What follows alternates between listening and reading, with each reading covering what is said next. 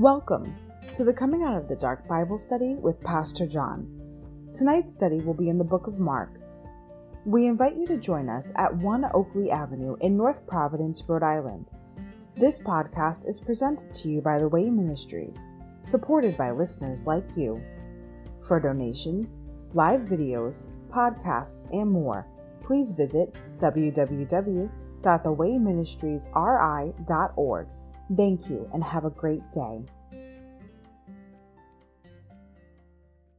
Welcome to the Coming Out of the Dark Bible Study. I want to thank everyone for coming out tonight to get a portion of God's Word. Amen. First and foremost, let us thank our Lord and Savior tonight.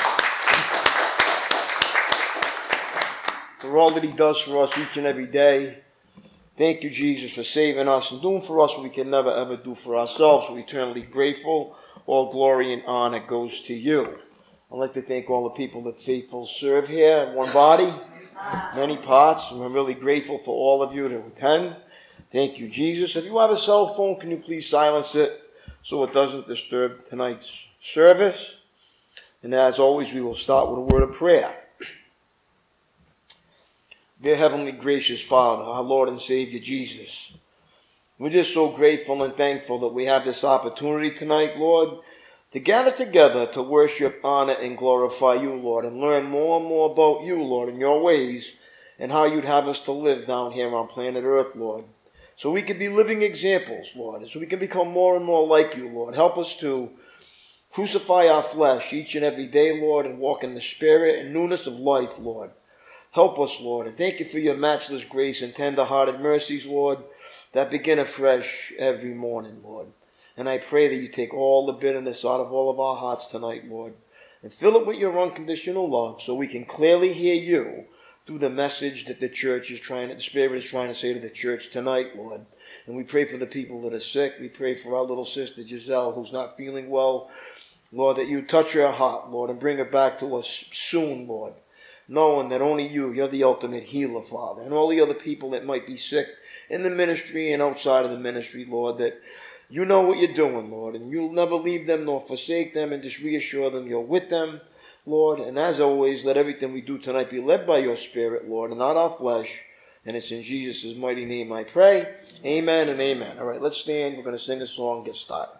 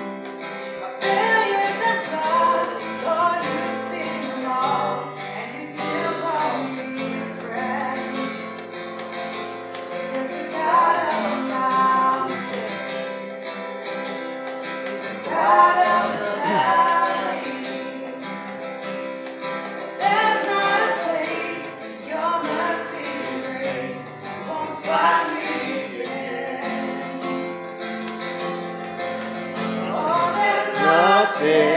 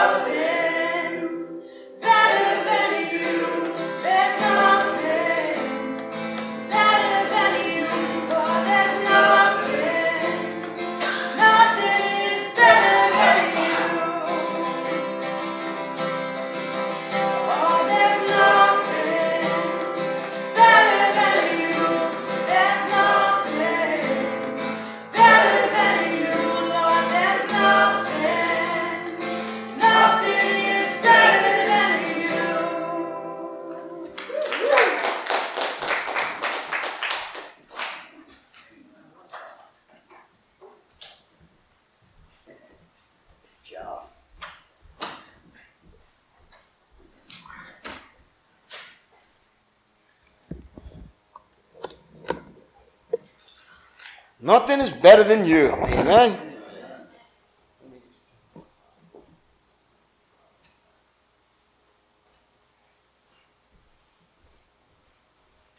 How's everybody doing tonight, all right? For those of you who have been here four days in a row, praise the Lord, amen. If we're working, I'm working seven days here, right?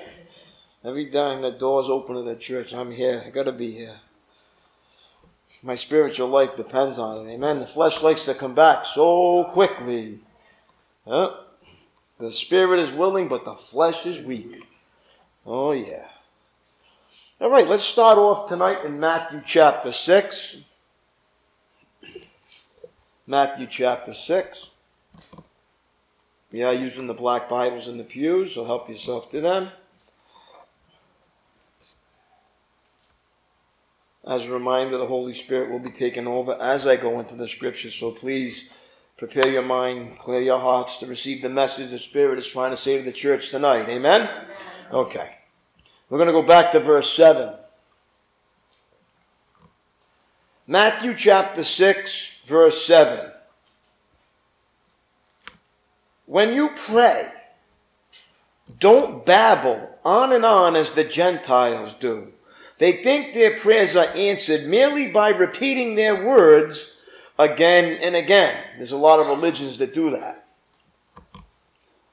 Don't be like them, for your Father knows exactly what you need even before you ask Him. Oh, amen to that, right? Pray like this Our Father in heaven, may your name be kept holy. May your kingdom come soon, and may your will be done on earth as it is in heaven. Give us today the food we need, and forgive us our sins as we have forgiven those who sin against us.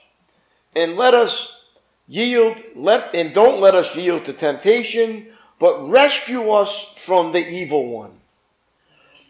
Amen to that, right? Rescue us from the evil. He's always right behind. He's always right there. You know, that voice is, he's just right there every day. This ain't going nowhere. We have to learn how to deal with him. That voice that against God, the flesh. If you forgive those who sin against you, your heavenly Father will forgive you. But if you refuse to forgive others, your Father will not forgive your sins. Now, does that mean if you don't forgive that you're not going to heaven? No. The thing of it is, He will not give you the forgiveness that you need when your sins come. You'll always feel the weight of them. You'll never get clear of them because you're not forgiving others who sin against you. Can I get an amen for this? You'll, they'll always be heavy in your heart. And when you fast, don't make it obvious, as the hypocrite, hypocrites do, for they try to look miserable and disheveled so people will admire them for their fasting. Oh, I starved myself today for Jesus. Recognize that. Right? Look what it says. I tell you the truth, that's the only reward they will ever get. But when you fast, comb your hair and wash your face. Then no one will notice that you're fasting except your Father, who knows what you do in private. And your Father, who sees everything, will, will reward you. So God sees everything always. Amen? Always. Teaching about money in possessions. Don't store up treasures here on earth where moths eat them and rust destroys them, and where thieves break in and steal. Store your treasures in heaven, where moths and rust cannot destroy, and thieves do not break in and steal. Wherever your treasure is, there the desires of your heart will also be. Your eye is like a lamp that provides light for your body. When your eye is healthy, your whole body is filled with light. But when your eye is unhealthy, your whole body is filled with darkness. And if the light you think you have is actually darkness, how deep that darkness is. No one can serve two masters, for, for you will hate one and love the other You will be devoted to one and despise the other. You cannot serve God and be enslaved to money. Big amen there, right? That's awesome. And that's why I tell you not to worry about everyday life, whether you have enough food and drink, enough clothes to wear. Isn't life more than food and your body more than clothing? Look at the birds. They don't plant, harvest, or harvest, store foods and bonds, for your heavenly Father feeds them. And aren't you far more valuable to Him than they are? Can all your worries, I love this one, add a single moment to your life? And why worry about your clothing? Look at the lilies of the field and how they grow. And don't they don't work or make their clothing, yet Solomon in all his glory was not dressed as beautiful as they are.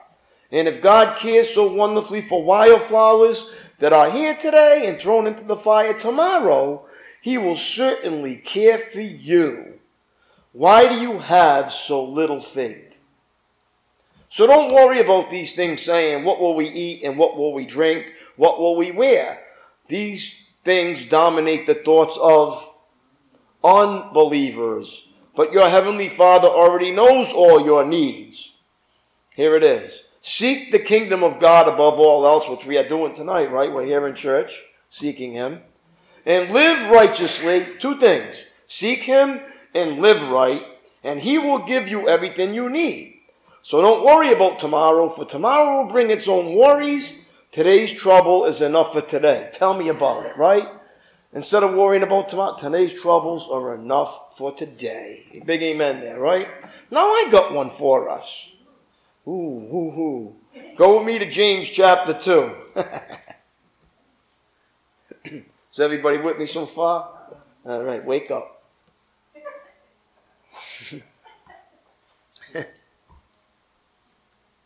Just getting primed here. James chapter 2, we're going to look at verse 12.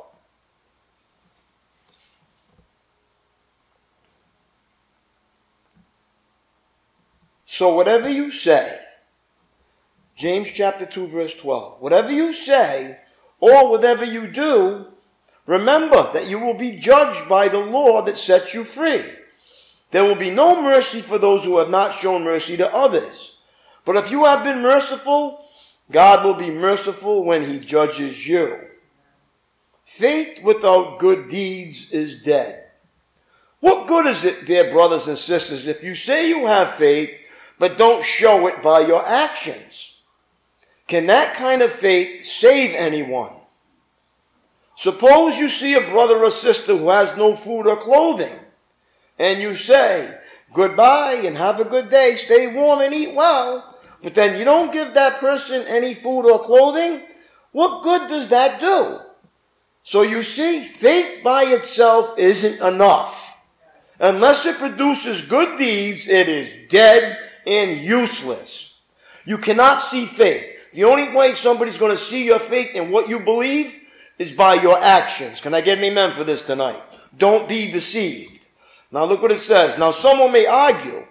Some people have faith Others have good deeds. But I say, how can you show me your faith if you don't have good deeds? I will show you my faith by my good deeds.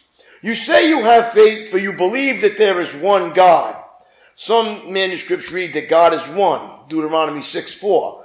Good for you. Even the demons believe this and they tremble in terror. How foolish. Can't you see that faith without deeds is useless. Don't you remember that our ancestor Abraham was shown to be right with God by his actions when he offered his son Isaac on the altar? You see, his faith and his actions worked together. His actions made his faith complete. And so it happened just as the scriptures say. Abraham believed God, and God counted him as righteous because of his faith, right? Genesis 15, verse 6. He was even called the friend of God, Isaiah 41, 8. So you see, we are shown to be right with God. Listen to now. We are shown to be right with God by what we do, not by faith alone. Can I get an amen for this? this is scripture. Rahab the prostitute is another example. She was shown to be right with God by her actions when she hid those messengers and sent them safely away by a different road. Just as the body is dead without breath or without spirit, so also faith, so also faith is dead without good works. Can I get an amen for this? when you say you believe, you become what you believe. And if you believe it, you will become it. There's no way you can believe something and not become it. If you believe that Jesus is your Lord and Savior and loves you unconditionally, you will become like Him. If you don't believe it, you will not become like Him. Your flesh will stay alive and you will not change. There's no way that you will not transform if you truly believe that Jesus is the Son of God who died for your sins, because the Holy Spirit comes inside you and changes you from the inside out. Can I get an amen for this? You can just say, I believe it, but you become what you believe. If you believe it, you become it. If you don't believe it, you won't become it. So how do I know if I believe something? By becoming something. When you believe something, you become something. If you don't believe something, you won't become something. So don't deceive yourself. So if you really believe it, you will become it, and your flesh will die and your spirit will grow. Can I get an amen for this? And if you don't believe it, it won't happen. You can say you believe it all you want, but if you really don't believe it, nothing will ever change. The Holy Spirit won't come and nothing will change because the Holy Spirit won't be in you. Can I get an amen for this? So let's get this right. All right, let's go to our study now. We're going to continue. Does anybody remember where we left off? yeah, all right. all right. So we were talking about, we're going to go into verse 8. And the religious leaders, okay, sent some investigators from their headquarters in Jerusalem to check up on Jesus. The delegation didn't like what they found, however, because Jesus scolded them for keeping the law and the traditions in order to look holy instead of to honor God. Okay? The prophet Isaiah accused the religious leaders of his day by, of doing the same thing. Isaiah 29 13. Jesus used Isaiah's words to accuse these men. Their worship is a farce. They teach man made ideas as commands from God. Can I get an amen for this? Isaiah 29, verse 13. All right, let's keep going. Verse 8. He's hammering the Pharisees here. For you ignore God's law and substitute it for your own tradition.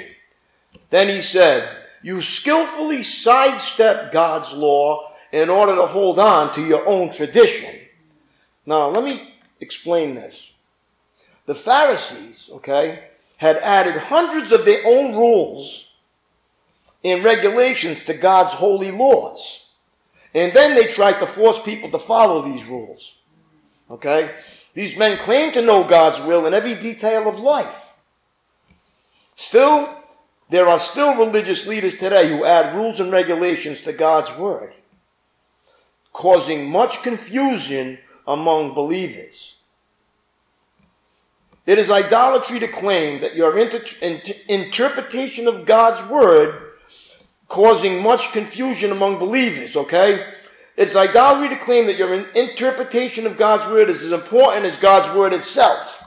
Okay? People think the way somebody's explaining God's word is more important than the word of God itself. Amen? You have to understand this. It's especially dangerous to set up unbiblical standards, okay, for others to follow.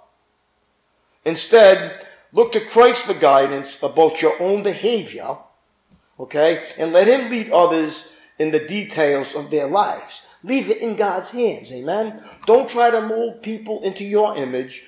Bring them to Jesus and let Him do it through His Word. Amen? That's how we do it. Jesus wasn't against all traditions, by the way. Okay? Let me just explain that. but He was against those who made their traditions as important, if not more important, than God's Word. Like, there's nothing wrong with following a tradition of coming to church and doing things and penance or whatever it might be. But that's not more important than God's word. Can I get an amen for this? okay? Good traditions shine a spotlight on God's word, move us to obedient service, and help our hearts sing. Okay? They explain and reinforce the teachings of God. God's word should always be the focus, and tradition a means of bringing what that word alive. Celebrate your traditions with the prayer that Christ would be exalted. Change your traditions if they become more important than God's word. Amen? All right. Let's go to verse 10. Is everybody with me so far here? All right. You can go up to someone and say, Well, yeah, I go to church every Sunday. That's my tradition. Well, okay. Well, what, what do you do there? Well, I just sit there and listen. Does that change you? No. There's people that come every Sunday, leave, and go about their own life. There's no transformation there. That's just a tradition that they do. Church on Sunday doesn't mean anything. It's just church on Sunday. It doesn't really, it's nothing deep involved.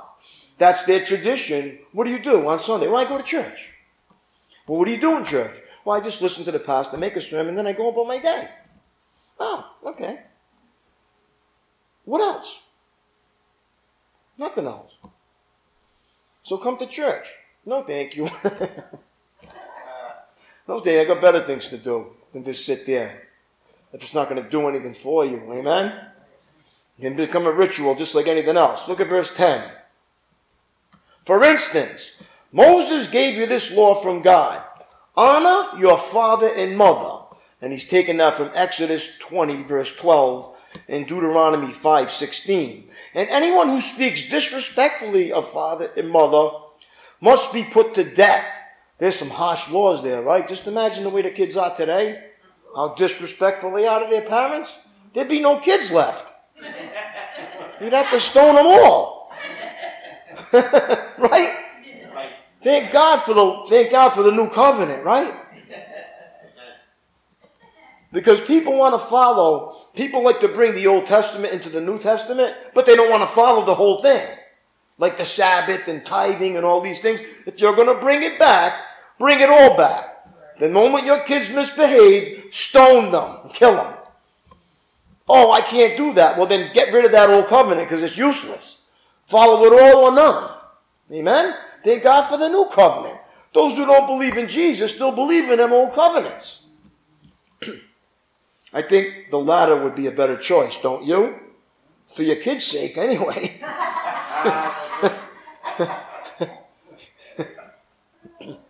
All right. Must be put to death. Exodus 12, 17. Okay, or Leviticus 29. But you say it's all right for people to say to their parents, Sorry, I can't help you, for I have vowed to give to God what I would have given to you. Or Greek, what I would have given to you as Corban, as a gift.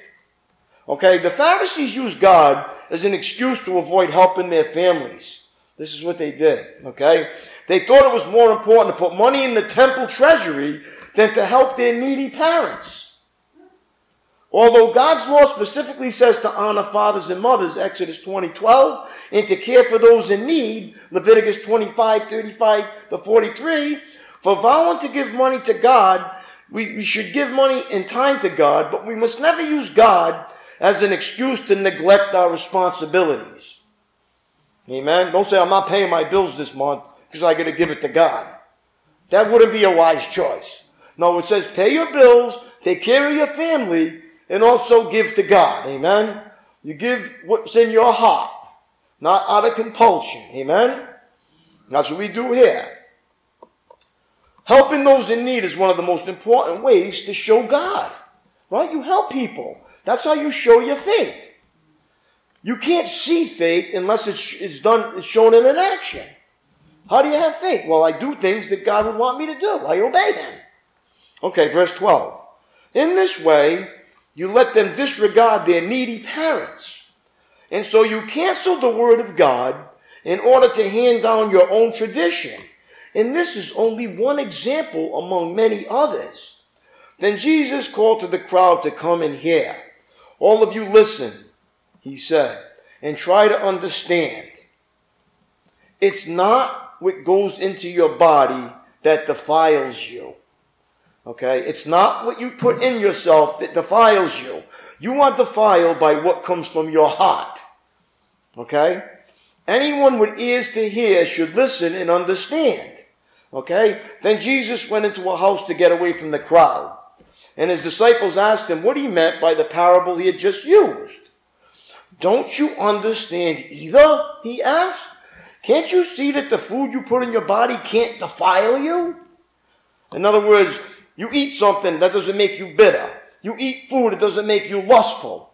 Or maybe something, I mean, I don't know. I don't, if the food doesn't taste good or something, might make you bitter. Because I just spent too much money in the restaurant, right? For lousy food. But that's really not what's in your heart. you know what I'm talking about, right? You go spend a lot of money on a good meal, and you end up getting like, what's that? I gotta go to McDonald's after to get something to eat. I'm still hungry. All right. All right, then Jesus went away. Don't you understand either? Verse 18, he asked, Can't you see the food you put into your body can't defile you? The food doesn't go into your heart, but only passes through the stomach and then goes into the sewer. By saying this, he declared that every kind of food is acceptable in God's eyes. See it right there. He was already breaking through that tradition. Okay? Verse 20. And then he added, It's what comes from inside that defiles you. For from within, out of a person's heart, okay, comes what? Evil thoughts, sexual immorality, theft, murder, adultery, greed, wickedness, deceit, lustful desires, envy, slander, pride, and foolishness. Say, okay, if you're operating all that and say, I'm spiritual, and all that comes out of you, can you actually say that you're spiritual when you're acting this way? Slandering people, acting prideful, having envy, having lustful desires, and say, I'm a Christian. It's what it's what's coming out of you says that you're not. That's you. That's what's in you. All these vile things come from within. They are what defile you. Now Jesus is saying that's why you need a savior. Because you can't get rid of that by what you eat. Just imagine if you ate a good meal so that got rid of my adultery. That got rid of my greed, the food I ate. That got rid of my wickedness. That got rid of all my deceit, my lustful desires, envy, slander, pride, and foolishness by that meal I ate. Jesus is trying to say you can't fix what's inside you by what's outside. The only thing that can fix that is Jesus can only take that out of us. Can I get an amen for this? And by the way, those things never go away. They're in our cell structure. So you can be a Christian, you're going to be a Christian for the rest of your life, having to war with these things that are going to try to come back. And all Jesus does is give you a choice now. He gives you a choice to say, I'm giving you the power to say no to them and yes to me, but if you still like these things, you're going to choose to do this over obeying me. Can I get an amen for this? It's a choice. He never takes away our free will. You can still be full of greed, adultery, wickedness, deceit, lustful desires, envy, slander, pride, and foolishness. You close that Bible, stop coming to church, stop fellowshipping with people, see how fast that all comes back. It never goes away. So we have to what? Fight it. But what do we do? By growing spiritually, all those things, when they start calling, we could say, nope, I'm not going to do that for who? For Jesus, for my church, and for the people around me. I'm not going to commit that sin. Because it's not about me anymore, it's about Him. So when you're still thinking of yourself, you'll still do these things. When you're still thinking of Jesus and others, you won't do them. Can I get an amen for this? Because we're all selfish at our core. So that's how you know if you're growing spiritually or not. and that's how you really know if you have the Holy Spirit. Because when you have the Holy Spirit and you start doing these things, it definitely does not feel right. And you cannot keep doing them. Because God will put that conviction inside of you to make you stop because you have a new you have a new manager inside of you. It's called the Holy Spirit. The flesh managed itself by doing this thing. The Holy Spirit manages itself by what? Reading His Word and fellowshipping with other believers. And amen for this. We don't just come to church and go back and do these things. Because I, cause I say, well, yeah, that's why I'm saved, so I can keep doing that. Jesus saved us to stop doing that. We didn't need a Savior to keep doing it. We needed a Savior to stop doing it. Can I get an amen for the church has got this so twisted, saying, well, God loves me and I'm going to heaven and God's grace saves me. I can keep doing that. No, God's grace is the power to not do it. If you are doing it, you are not using God's grace because God's grace is powerful, more powerful than them sins. It's not, not to continue in them, it's the power to stop doing them. Where sin abounded, grace much more abounded. The grace to what? Say no. God's grace keeps us on the right track. Amen? He doesn't keep us in sin. The grace keeps us out of sin. And the church has got it wrong because they keep telling you it's okay to keep sinning because God's grace covers it. That is not what God's grace is for. God's grace is to stop sinning, not to keep sinning. And people love to abuse that message. Jesus loves me. I believe it. God's grace is good. So I'm going to keep living in my sin and have no conviction. If you can do that, you are definitely not saved. I don't care what anybody tells you because salvation is deliverance. You are delivered from something. How do you know if you're delivered from something? By the way you live to tell you if you're delivered from something. Now, how do you know if you believe something? By showing it by an action. If I say, okay, I'll give you an example. I believe that I'm getting better at painting cars. I believe that. Okay, well, how do I know that that's true? When I go paint the car, it looks better than it did before. So, because I believe what I did, and it happened. So it showed by my paint job that I believe that I said what I believe was true. Now, if I say I believe something and go back and, and the car starts full of, full of runs and looks terrible, I guess I was believing a lie. Because I really didn't believe that I was doing better because the result of the job looks like crap. So really, I said I believed something, but I really didn't. And it showed up in the paint job. I get an amen for this? If you really believe something, it'll show up in your actions. And if you don't believe it, it won't. If you can keep continuing and doing something sinful, it really shows that you don't believe what Jesus did to do did for you. If you still love your sin better than the Son, that means the Holy Spirit is not inside of you. This is the bottom line. If you still love the sin, Paul said in Romans 7, I do what I hate. He didn't say, I continue to do what I love. He hated what he did, but his cell structure kept him. He said, There's something inside me that keeps me doing wrong, but I don't want to. It's not like I want to live in sin. He didn't want to do it. So he fell into it once in a while, but he didn't stay there. Everybody falls into it. Falling into sin and living in sin is two different things. God doesn't chasten us for falling into it. He chastens us for living in it. And if you live in it and nothing happens, that means that the Spirit is not in you. Because if the Spirit is in you, it will convict you and chasten you. It, you can't stay in it. But if you can keep staying in it, that means there's no spirit in you. It's dead. So you really don't have the Holy Spirit, so you really don't believe, and you're really not a believer. Can I get an amen for this? People love that message. Just believe it. Yeah, well, if you don't come what you believe, then you never believed it. That's just the way it is. It, you have to change. There's no way you can't. Can I get an amen for this? Does it happen overnight? No. But it happens. There's just no way that it can't happen. Paul said he was going in the other direction, right? Jesus came, knocked him off his high horse, and he what? Totally flipped around into another direction to serve God. His name changed, he was so different. Now, if somebody knows you from before Christ to now, he said, that's not the same guy I used to know. I shouldn't even call him. That's not even John anymore. That's somebody else. That's somebody new. That's how different it's supposed to be. Can I get amen for this? Amen. The Bible does not lie. Abraham, right? They call Abram was Abra, Ab, Abraham was Abram. After he started following God, he made him Abraham. Jacob was a scoundrel.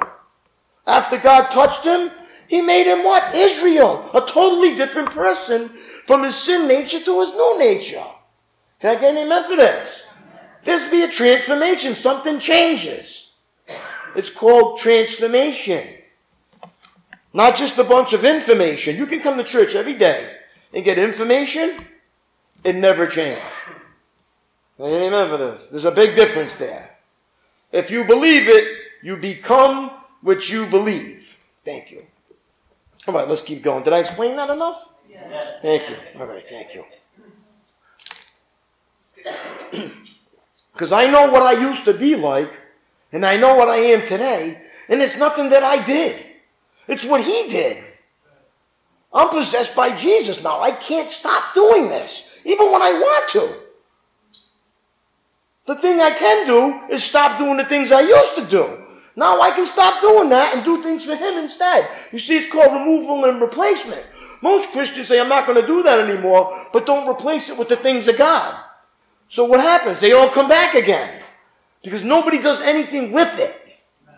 You have to transform, not do bad, and do good.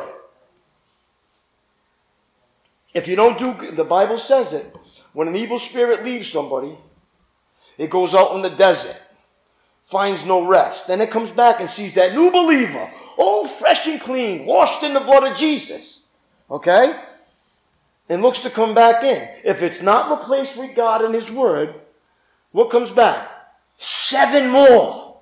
And it's even worse than it was before. So you see how it is? Christians come in, get saved, go back out in the world. What happens? Seven more demons get in them. And they're worse off than before. They were better off not coming.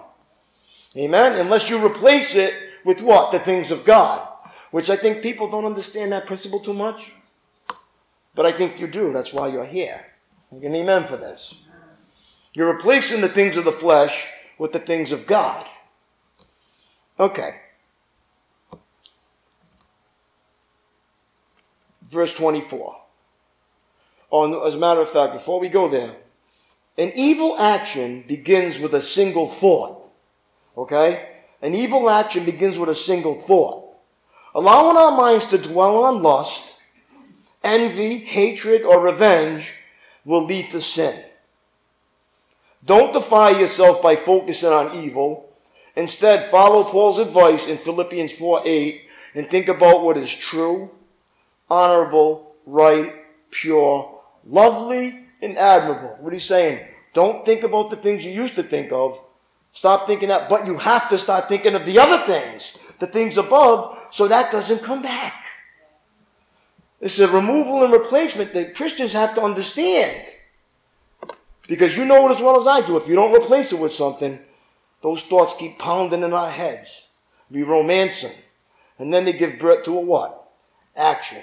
Then you say, why did I do that? Because you didn't follow what the Bible told you to do. Not think of that and think of other things. Replace it. Change the channel.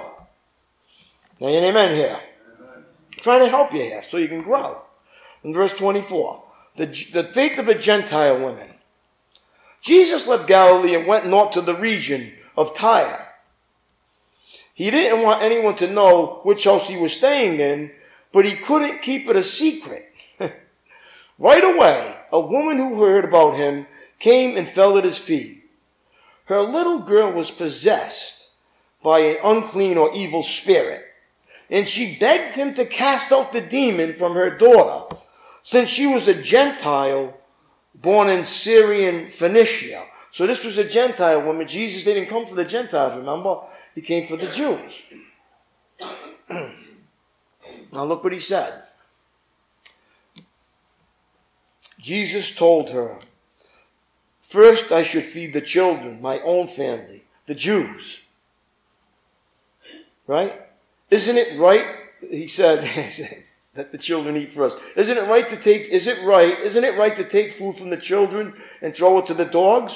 Because the Gentiles were considered dogs to the Jews. They called them dogs. That's how dirty they thought they were. Right? And this is what he said. Right? Then she replied, That's true, Lord. But even the dogs under the table are allowed to eat the scraps from the children's plates. That's an awesome thing, right? The dog, right? If you drop, you know it as well as I do. You leave the dog around while you're eating. Whatever's on the floor, even if what's in the dish, you'll grab if you walk away from it, right? But he's, he's allowed to eat the stuff off the floor, right? You don't tell him not to eat it. He licks it up and eats it. What a good answer she gave him, huh? but let me just say something. On the surface, Jesus' words might have seemed harsh and unsympathetic, but the woman recognized them as a wide open door to God's throne. Jesus did not use the negative term for dogs that referred to scavengers, the word sometimes used by Jews to refer to Gentiles, like I just said. Instead, he used the term for a household pet. The woman took the cue and added his analogy of pets under a family dining table. Her attitude was expectant and hopeful, not prickly or hypersensitive.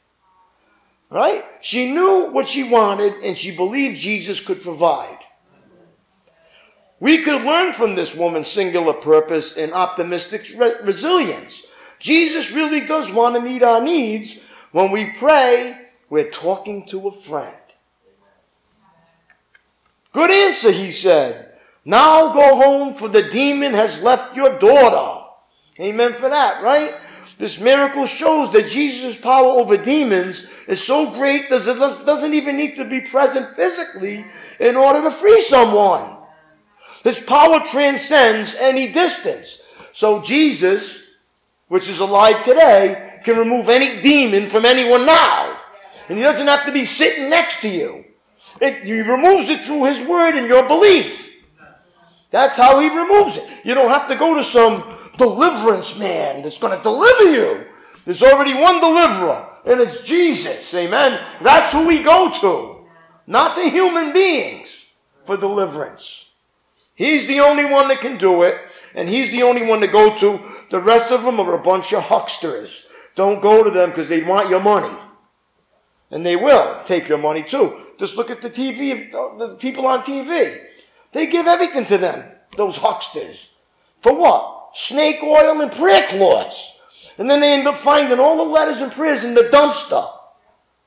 They never did anything for them. Instead of going to the true healer, Jesus himself, that doesn't cost us anything.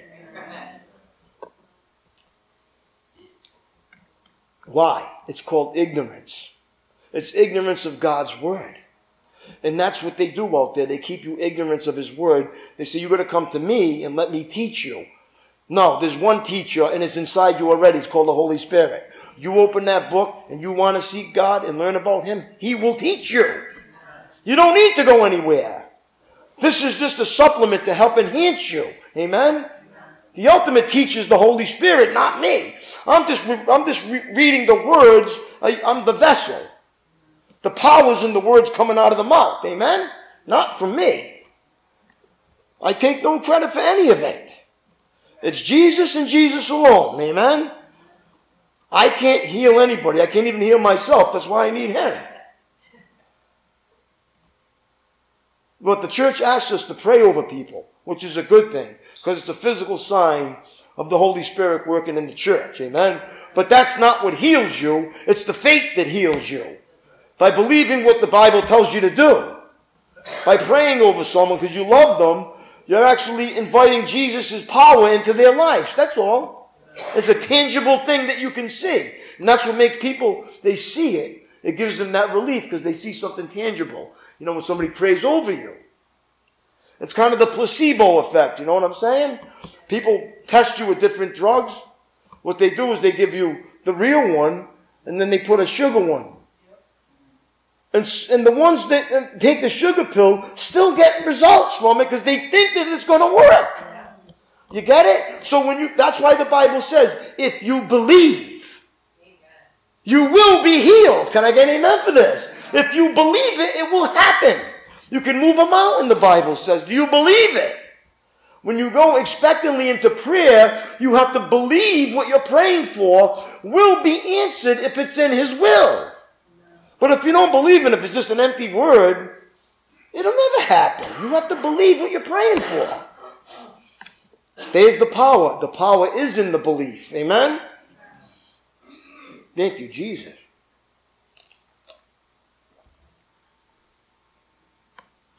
The ultimate doctor Right? And, verse 30, and when she arrived home, she found her little girl lying quietly in bed, and the demon was gone.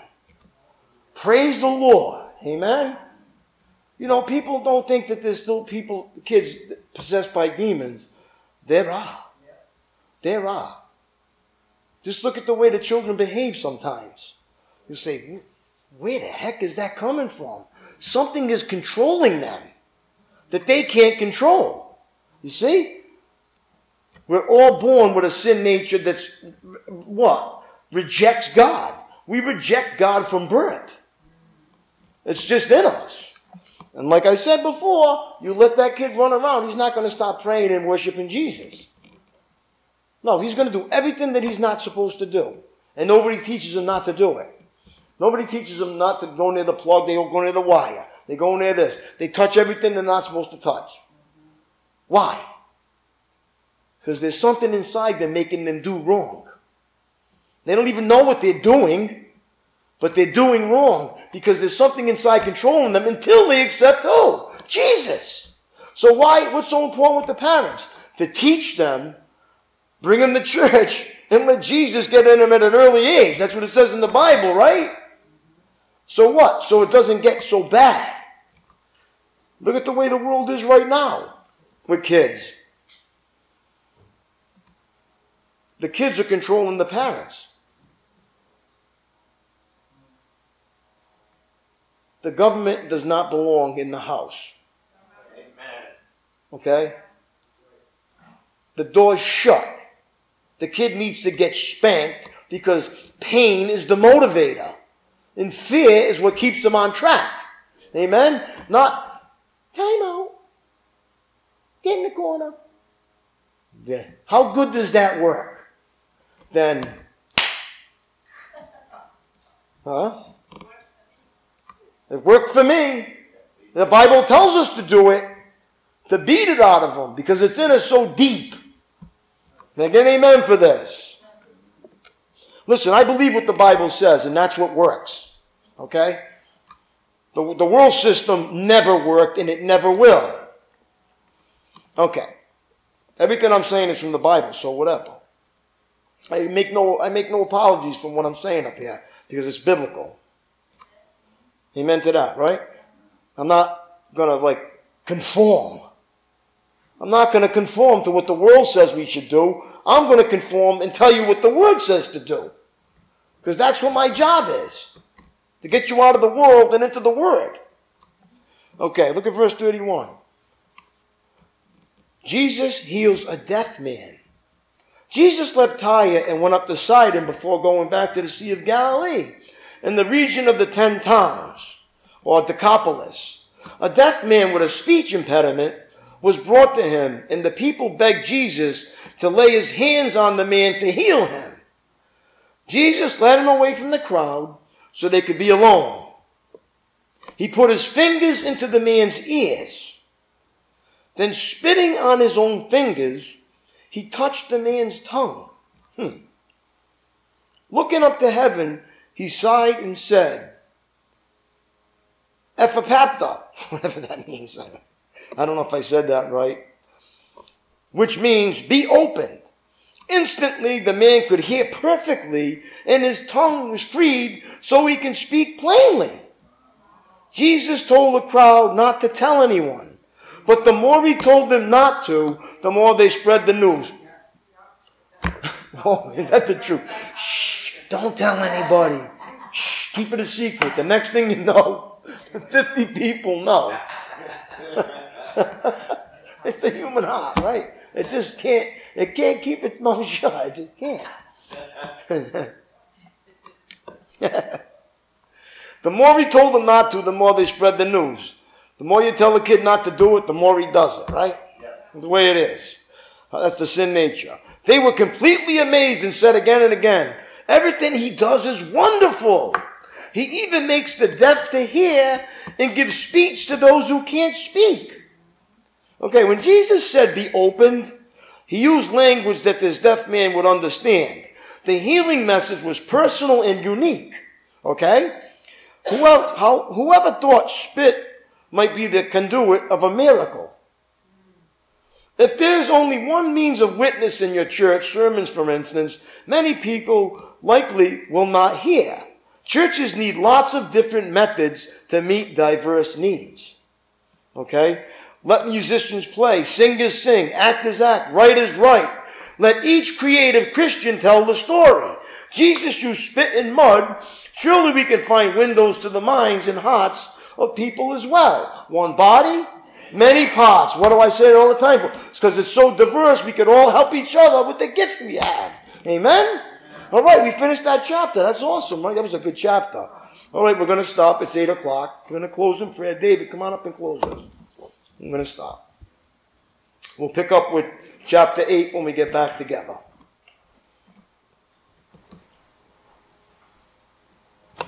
We can bow our heads.